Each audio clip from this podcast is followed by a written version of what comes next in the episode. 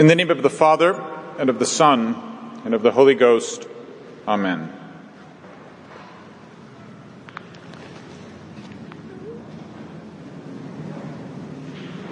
We know the text of this Mass well enough from making the first Saturdays. But today's epistle forms a very fitting conclusion, I hope, to the words I offered to you this morning.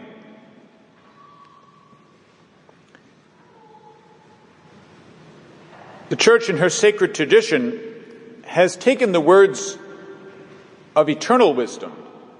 This has long been her practice The wisdom of Solomon and applied them, first of all, yes, to that eternal word, who is Christ, but then by extension to that creature by which the eternal word, by which eternal wisdom became flesh, the Holy Mother of God.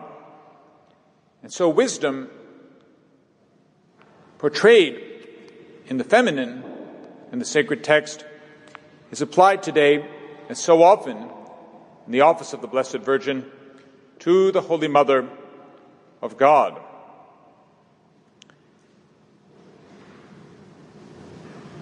Today we are told, My memory is unto everlasting generations. They that eat me shall yet hunger, and they that drink me shall yet thirst. He that hearkeneth to me shall not be confounded, and they that work by me shall not sin. They that explain me should have life everlasting.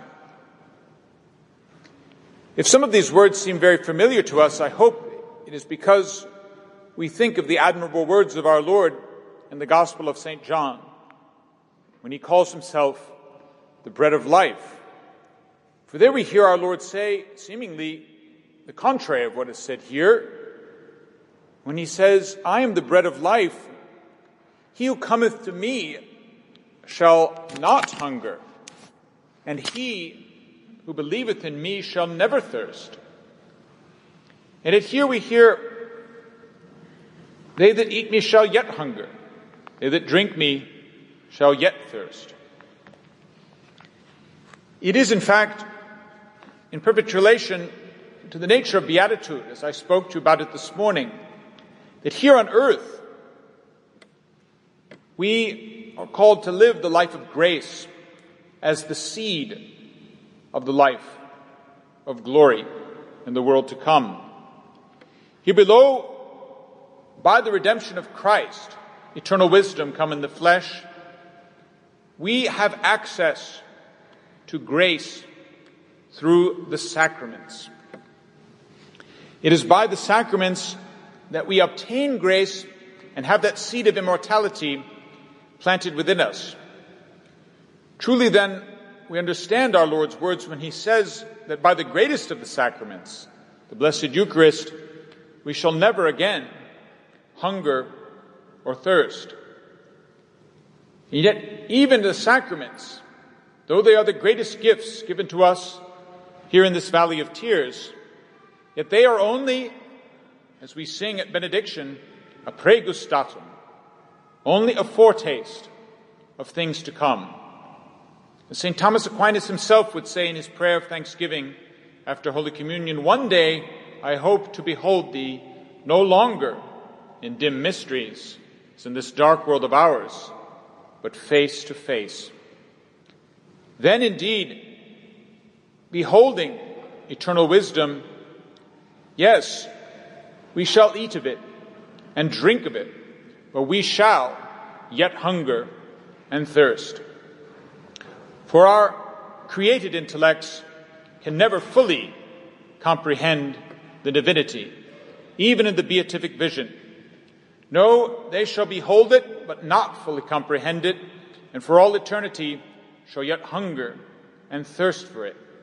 That desire to see God in the face, though we behold him for all eternity, shall continue in that one act of vision, which is eternal beatitude. And so, as a conclusion to that conference this morning, we are called in this votive Mass of the Immaculate Heart of Mary to consider the final and most beautiful sign of predestination to eternal beatitude. For the theologians tell us that there are signs already here in life that we cannot know for certain, apart from a divine revelation, that we are predestined to eternal glory. Yet there are signs of that predestination here below. And the last one, which the theologians give us, after enumerating all the others, which follow so closely the Beatitudes of the Sermon on the Mount, they tell us that a special devotion to the Holy Mother of God is a great sign that we are predestined to eternal glory. St. Alphonsus exclaims, He who prays now to Mary is, as it were, already in paradise. What else can be the meaning of these mysterious words which conclude the epistle today? Lucidant me vitam aeternam. They that explain me shall have life everlasting.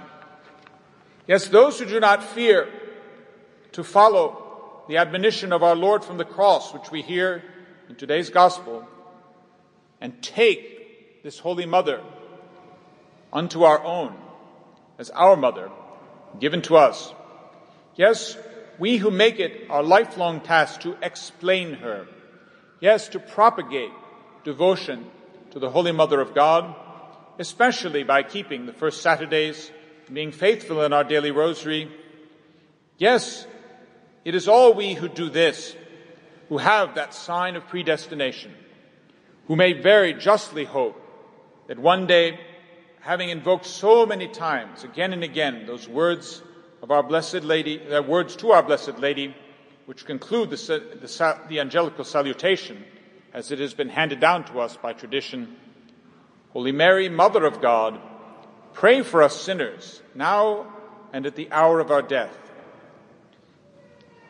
Yes, those of us who, on our beads throughout our lives, have commended our souls to her by these words, may very justly hope that she shall indeed be there at the moment of our death as our most powerful intercessor.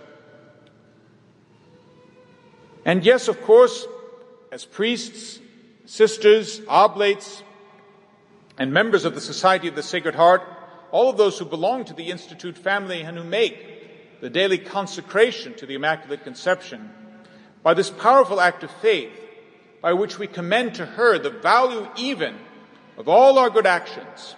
Yes, all those things which St. Paul tells us bear for us an eternal weight of glory, even these things we confide entirely to the hands of our Holy Mother.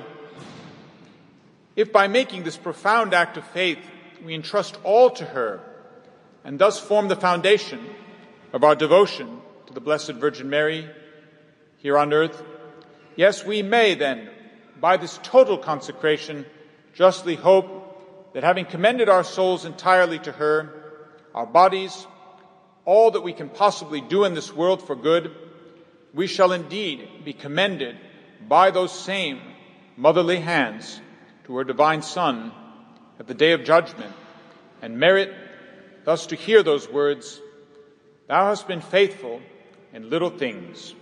Well done, good and faithful servant. Enter into the joy of thy Lord. Amen.